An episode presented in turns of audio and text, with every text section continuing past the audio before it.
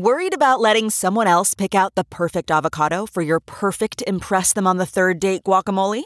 Well, good thing Instacart shoppers are as picky as you are. They find ripe avocados like it's their guac on the line. They are milk expiration date detectives. They bag eggs like the 12 precious pieces of cargo they are. So let Instacart shoppers overthink your groceries so that you can overthink what you'll wear on that third date. Download the Instacart app today to get free delivery on your first three orders while supplies last. Minimum $10 per order. Additional terms apply.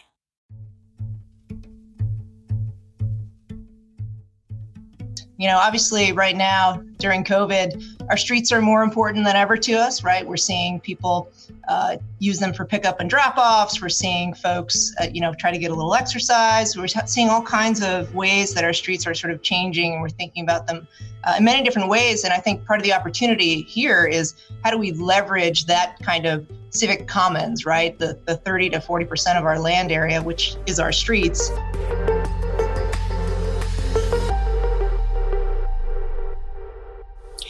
Everybody. I'm Fran Spielman. With us today is the Transportation Commissioner for the City of Chicago, Gia Biagi. Welcome. Thank you for having me. Mayor Lightfoot wants to make outdoor dining more lucrative for restaurants that are fighting for survival by opening six commercial corridors for outdoor dining. Chatham, Lakeview, Little Village, Rush and, Russian Division, the near West Side area near Taylor Street, the West Loop. How did you choose these areas and what are you aiming to accomplish here? Great. Uh, well, thanks for asking about that. I think we have a lot, a lot to talk about today.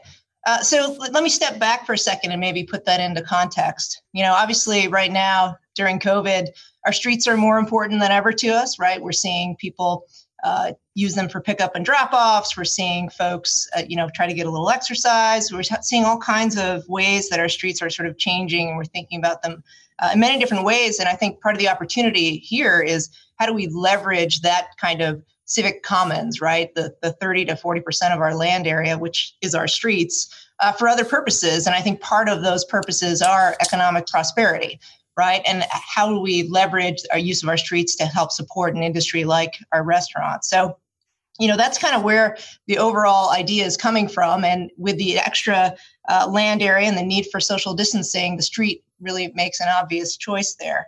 So, the toward your question, you asked about um, you know how the, the, locations were selected. And I, that came out of a, a lot of conversations that really uh, came out of some of the reopening task forces and particularly the illinois restaurant association that does a lot of outreach and communication with chambers of commerce and reaching deeply into communities talking with aldermen. So it's a whole confluence of things uh, to look at a couple of sites that look like they'd make good pilot projects. So these are the beginning round Chatham, Lakeview, Little Village, Rush and Division, we know about that one. Uh, the near West Side, where the Sun Times is, uh, and the West Loop. Uh, how will this work? What are the hours? Uh, will there be lunch time closings and then dinner closings? How's this going to work? That's a great question. So, certainly with every neighborhood, there are a lot of differences, right? The concentrations of restaurants, uh, how active the commercial corridor they might be on is, what is the geometry of the streets. Uh, there's a lot to consider. And so part of the opportunity here is looking at a couple of locations and trying to get that right in terms of both process and in terms of helping the restaurant community and folks uh, learn how to do this and carry it out. So, um, you know, we're excited that we have some areas across the city that are really interested in doing this and that we can make it work.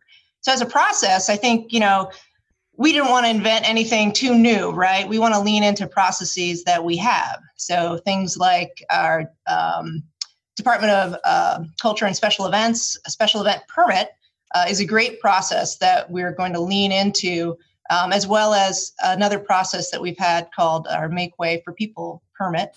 Uh, that enables folks to use the public right of way um, in addition to sidewalks, which are also um, in play but that we're using those permit processes to make it as expeditious as possible. So I think uh, you'll hear later today how we're trying to migrate some of those processes, like so many of what we're trying to do at the city, uh, to a format where people can easily sign up for things.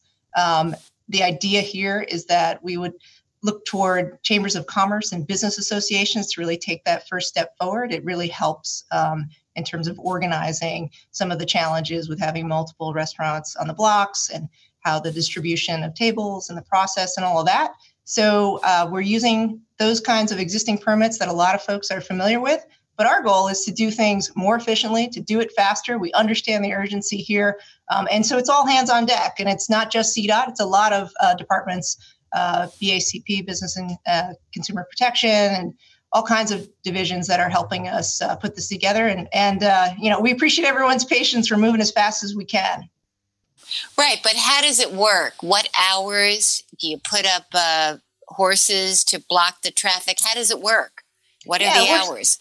Yeah, so part of that is in the give and take of the applications. Um, right now, you know, obviously with traffic flow and the needs in neighborhoods to move around, we want to be cautious um, and roll this out slowly. So, you know, we're looking at does it make sense to do something like a Friday, Saturday, Sunday? What hours of the day? We're looking toward that dialogue with the restaurant associations to see what makes sense. Because obviously, on a commercial street, you might have a restaurant that's used to operating in the evening, but you might also have a cafe that's operating in the daytime. So we're going to just have to navigate through that together um, and make sure that it's working in each neighborhood. And and the possibility is it could be different in each neighborhood, and that's why you know we're starting small, uh, get it right, and then we'll keep rolling it out across the city.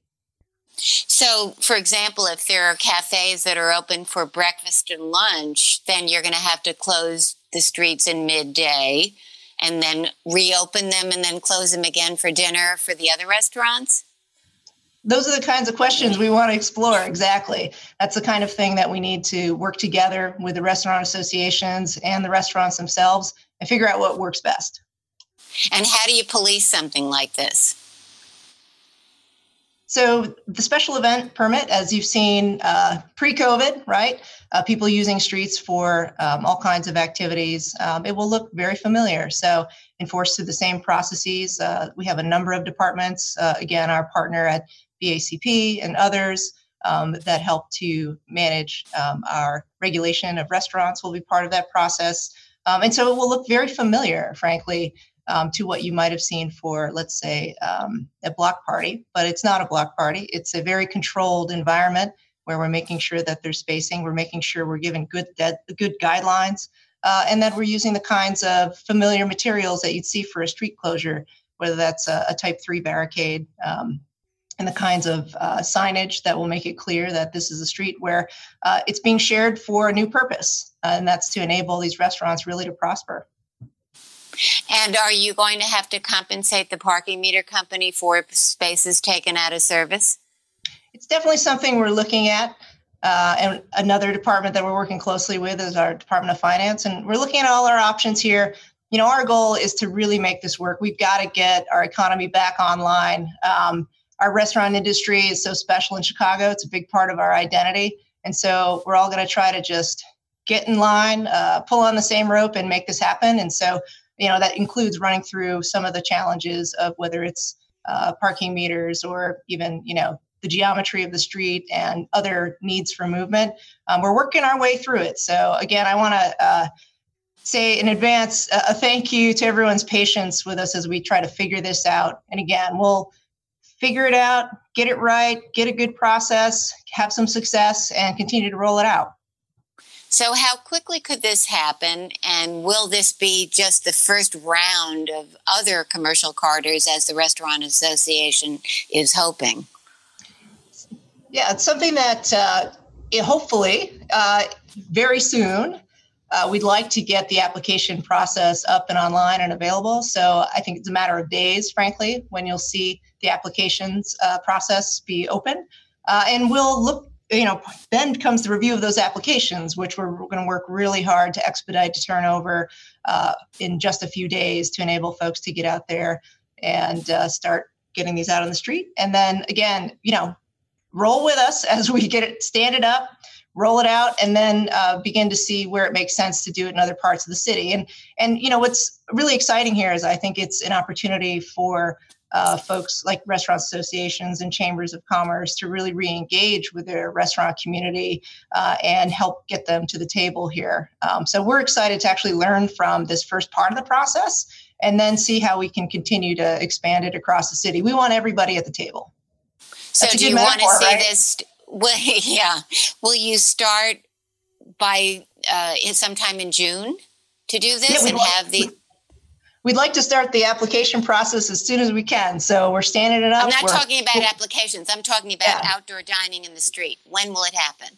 Yeah, well, a lot of that depends on how quickly the business associations and chambers of commerce can get the applications in and when it looks good and review it and then they obviously need to get some things in place um, and so some of that is dependent on the applicants um, so you know once we get some applications in uh, then we'll have a good measure for how quickly it can be stood up and that might be again it might be different uh, depending on the corridor um, in some cases you know in some of the examples there's a little more space to work with um, that might make it easier to roll out more quickly. In other places, there are a few more um, challenges that we'll have to just work through together. Sam Toia told me that ultimately he'd like to see maybe 24 or 30 of these corridors for outdoor dining and that he'd like to see it be permanent even. Okay. I mean, I think that's. What do you uh, think? Is that is that realistic? Yeah.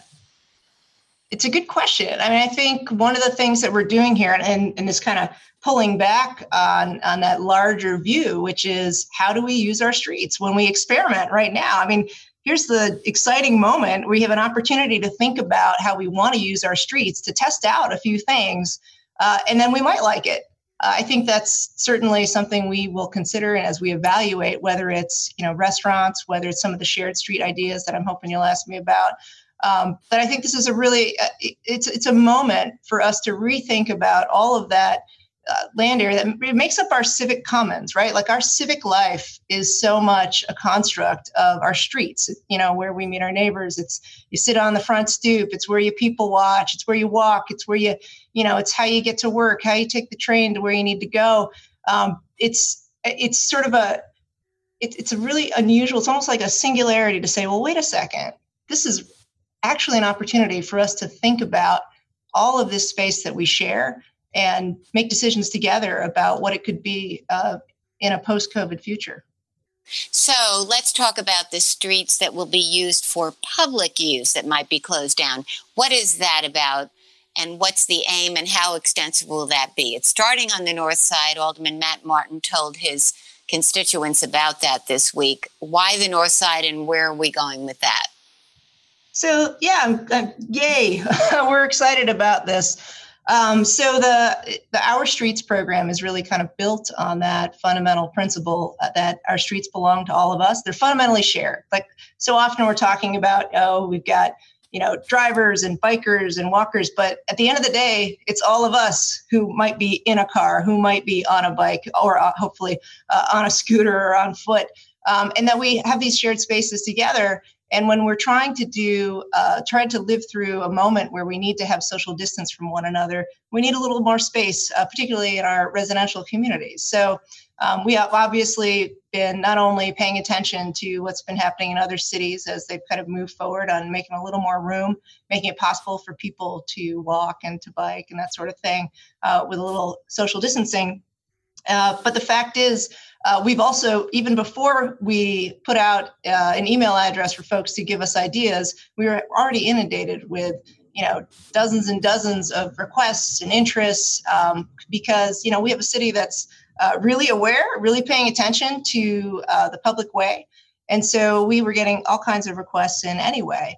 Um, and it's really an opportunity um, to again provide that little more space, but to do it in a way that I think is resting on um, a couple of really you know important principles. And you know as we you know i'll get into the details in a second but i mean the idea here is that you know we want to do something that really contributes to overall community health and well-being. So whatever we do it's in lockstep uh, with the chicago department of public health and the cdc guidelines.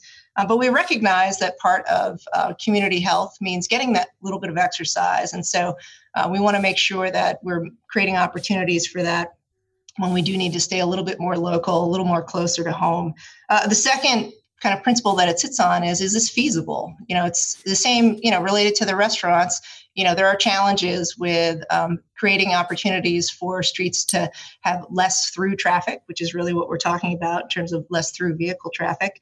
Um, and so we'll be looking at that um, at, with each of the projects uh, as they're proposed to us. Um, and then also, uh, how do we connect the dots? I think that's a third principle that our our streets program rests on, which is you know how do we really connect that physical network? Um, and I'm sure you're going to ask me about uh, uh, people uh, you know the numbers of folks coming back to work and what that looks like in terms of traffic so we can get into that.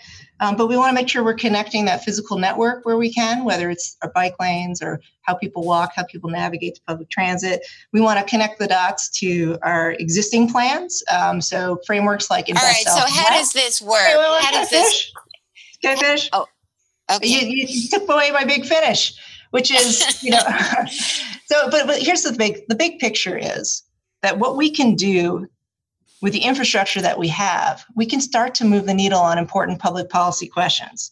So, how we invest in our streets, how we create great quality of life, all of that can, that's a road that leads back to a street.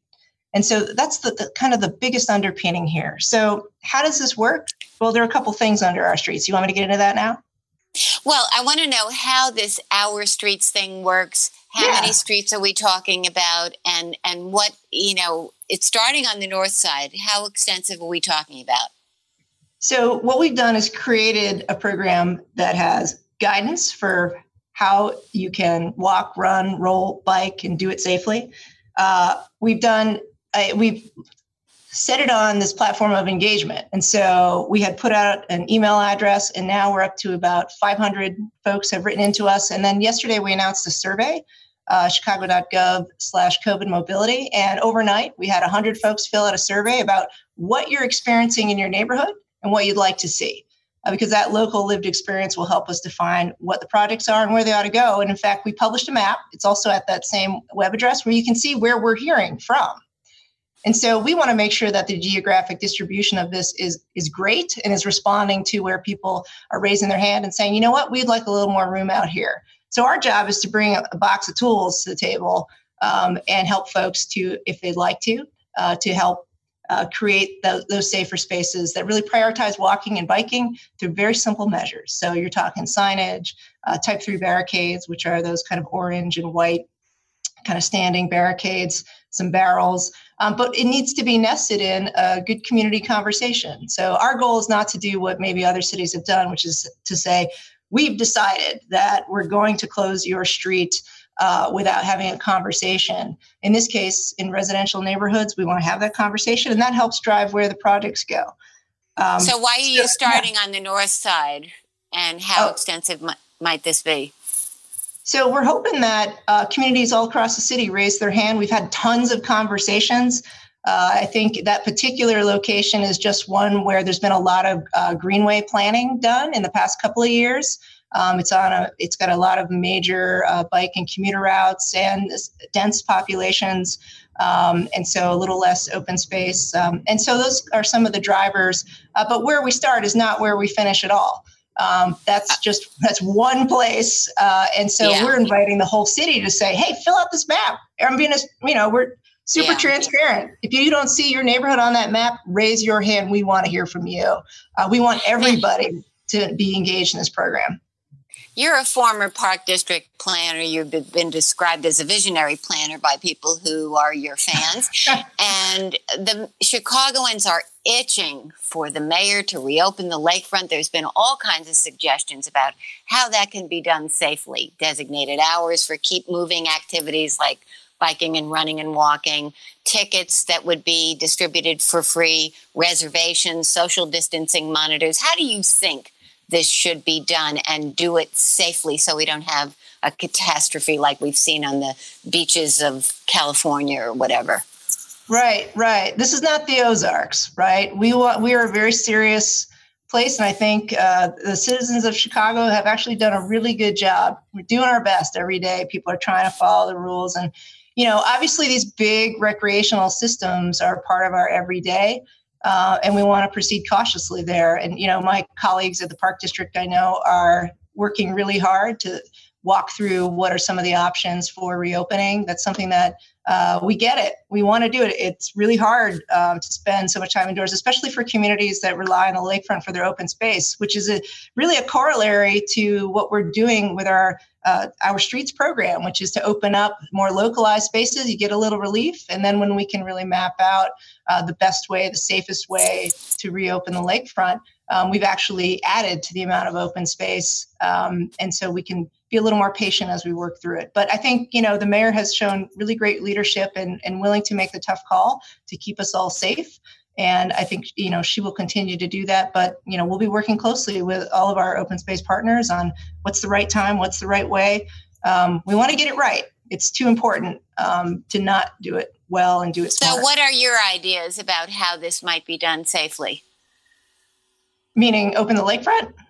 Yeah, you know, I mentioned some of the ideas, yeah. the keep moving ideas, the uh, the designated hours, the reservations, the free tickets, the social distancing monitors. What are your thoughts? Yeah, you you listed a bunch of them, right? Uh, and if, in fact, you know, what's really been fun about um, opening up the lines of communication is um, we're getting lots of suggestions about good ways to do that, and I think uh, to your point, um, there are any number of ways uh, to do it, and we've had a lot of suggestions. So um, I think we just need to sift through the data. I think we need to continue to monitor, uh, you know, the overall community health. Um, you know, we're working on it. You know, I don't have a particular idea to put on the table other than to to let you know that all that whole menu of ideas are things that we're looking at in partnership uh, with our friends at the Park District you don't have any ideas of your own that you think might work best? Yeah, we have all kinds of ideas. You know, when they're fully formed, uh, we'll definitely share them. In partially reopening the city to business with reduced capacities, the mayor is urging businesses to stagger start times and continue to allow as many employees as possible to work from home. What do you think commuting is going to look like? And are you concerned about commuters who do come downtown driving because that's mm-hmm. safer and gas is cheap. Yeah, I think it's a really significant challenge. Um, I, you know, it, I think you were on the call the other day uh, when we're hearing figures of, you know, maybe 130,000 folks uh, coming back to our economic centers. Uh, it's a huge challenge. So, I mean, there are a couple of things that we need to do. One, we need to build confidence in our transit system and uh, help expand their capacity. Uh, so we're working with CTA on how we can create additional uh, bus rapid transit lanes, um, even in a pop-up uh, way to enable more buses to be run more quickly. That enables more social distancing.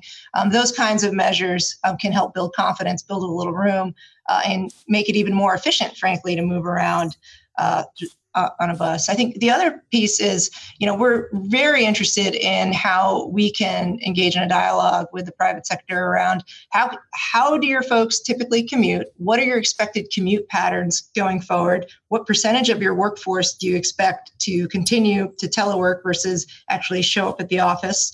Um, and then how can we provide options, um, whether that's you know, connecting our bike network, whether it's emphasizing um, alternative ways of commuting.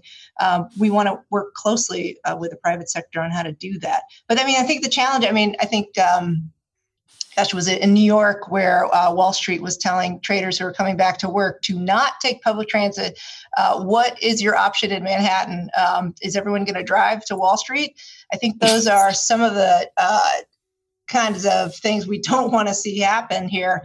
Um, and you know, and frankly, right now, I mean, traffic is, um, you know, the volumes are low, certainly, but not. It's not across the board, right? On the south side of the city, um, you have volumes of traffic that are higher than other parts, whereas um, you'll see slightly lower speeds on the south side uh, with the tr- with having more volume of cars, but you'll see here in the loop where um, speeds are 20% above normal levels. So um, we have a lot to work on in terms of one, if you're going to drive, uh, how can we uh, help help and encourage and uh, do what we can to make sure it's happening safely. Um, we do need folks to slow down, follow the traffic rules.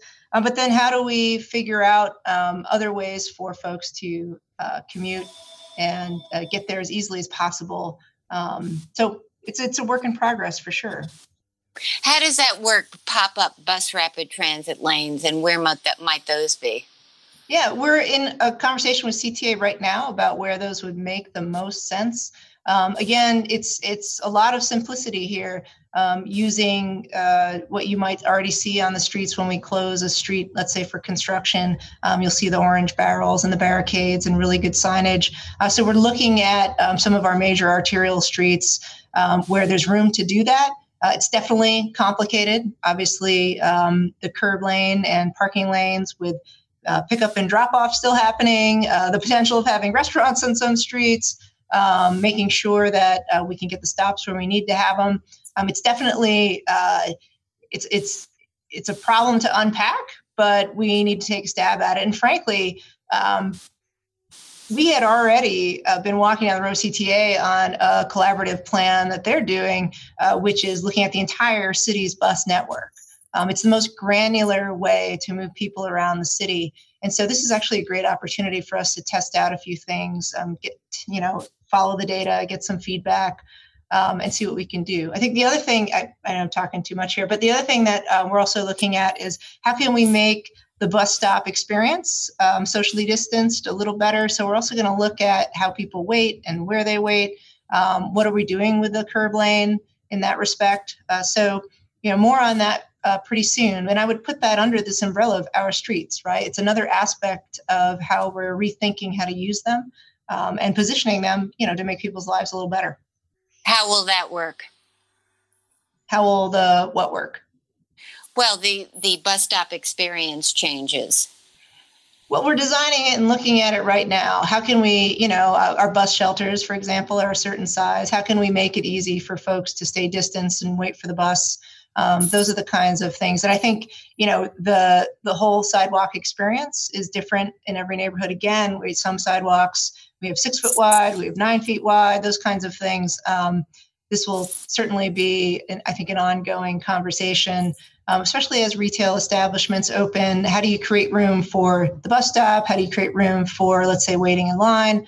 Um, these are all things we're trying to navigate through and, and come up with some good parameters for. Do you swap out the shelters? It's interesting. I'll have to take a look at that. Um, I mean, I think the shelters. Well, they're small. They're small, they're small. and they're not socially yeah. distant either. I'll have to go ask JCDecaux. Um, yeah, it's a lot of infrastructure. So, and and you know, I think what's great about the bus shelters, you know, of course, they they are good advertising in, in terms of some of the social distancing messaging. Um, and obviously there's shelter in the rain and that kind of thing. So um, that's a big idea. Uh, thank you. I'll put it on the list, but uh, we'll have to, we'll have to see what we can do. Uh, let's talk about the $40 million congestion fee, which is really hollowed out, of course, because ride sharing has been devastated. Uh, it was supposed to be a prelude to a much larger study that was going to lead to a longer term congestion fee. Is that out the window now? What, what's going to happen? No, we actually uh, have moved forward on congestion study work. Um, and there are a couple of aspects. You know, certainly we have a finite amount of data, right, pre COVID of when that was in place. So it does make it a little bit hard um, to anal- analyze it. But we're gonna we're gonna analyze the data that we have, knowing that there's a big disclaimer, right, that we didn't get to watch it evolve uh, for a long period. Um, but we're also working on looking at um, what's been effective in other cities, um, looking at some maybe some policy tweaks on our end. So we are studying it, but that's uh, it's underway. But it'll be a couple of months um, before we have um, some sort of high level policy ideas coming out of the, those studies. Um, and a part of that too is we need to set a great baseline. We can do this with historical data as well, um, in really tracking whether it's the congestion pricing, but then also overall congestion. And I think that's something you know toward your carpocalypse uh, question. That's something that we're we're definitely continuing to look at. Right? How do we make our when cars do come back, and they will, how do we make it as easy as possible to move around how do we not uh, deprioritize some of the good things that we want people to be doing like biking and walking and that sort of thing um, and so some of that work we'll be looking at um, changes that we could make like uh, for example upgrades to our, our traffic signals Um, there, there, are a number of things that we could do that are pretty uh, invisible, right? But they could make a big difference. But then, as well, um, things that we could do with the design of our streets and our public way, um, opportunities that are on the table, frankly, from companies uh, having rotating workforces or staggered start times. Those are all really interesting variables that we didn't have a chance to play with before. Uh, so it's actually a pretty exciting uh, opportunity to say, okay, well, here's how people's commuting patterns actually might change in a way we never um, could have pushed on before. Uh, and so to contemplate what congestion would look like uh, or how we could reduce it, um, it, it just gives us a few new things to work with. Let's talk quickly about some other things before we go. The electric scooter pilot, you've said round two will include fewer than 10 companies that were in the last pilot and almost certain to reduce sidewalk clutter by requiring the scooters to be corralled or locked to public racks. So here we are, it's summertime. When is this happening? How will it happen? Yeah, I'm glad you asked about scooter. This is where I always say it it's not about the scooter because uh, you know it's too easy to look at the scooter like it's just kind of a, a, a fun toy and and uh, maybe not a serious part of, of the transportation network but it is. So it's actually really important that we continue to look at how we can create other options for moving around the city. If you don't want a bike and it's too far to walk a scooter might be just the right fit and it uh, allows us to get more people plugged into the transportation network. Um, so, yeah, we would like to launch uh, the second pilot. Um, and we're definitely uh, very serious about sidewalk clutter, particularly because it impacts people with disabilities and other folks. No one wants to step over a bunch of scooters on the sidewalk. So, lockable technology, definitely. Uh, we're looking at um, reducing the list to maybe just two or three companies. Um, and we'd like to see it roll out um, toward the end of the summer. Now, it's a shorter season, obviously, but um, we still think we can get some good data and finish our pilot. Really, the last pilot was sort of a part one, and we got that 100 page report, and there was a lot of good information. We learned a lot, and now we're trying to integrate what we learned into this second experiment, see if we get it right. Um, it's also toward the important- end of the summer. Why not sooner? Don't we need it now? Uh, well, if I had a magic wand, but I think we also needed to give time for the scooter companies um, to get ready. I think part of the challenge in the industry right now, certainly, uh, you're looking at some of your big uh, micro mobility uh, companies and some of your small ones are really looking uh, looking at their financing, looking at what they can do. So there's some potential capacity questions on that end, and so we want to make sure that we've asked all the hard questions uh, to make sure that it's viable uh, on the company side as well as making sure we're set, setting up the pilot in the right way. So um, yeah, we're looking forward to it. Um, and it looks like we're going to end on a scooter question, but but yeah, so that's that's kind of where that's at. So be looking forward to um, some really good things coming out, and I think uh, I just have to plug uh, chicago.gov slash COVID mobility because we do want to hear from folks, and this is just the first step toward a longer conversation we want to have with everyone about the future of transportation in Chicago. Transportation Commissioner Gia Biagi, thank you for joining us, and we'll see you all next week. We'll do it again. All right, take care.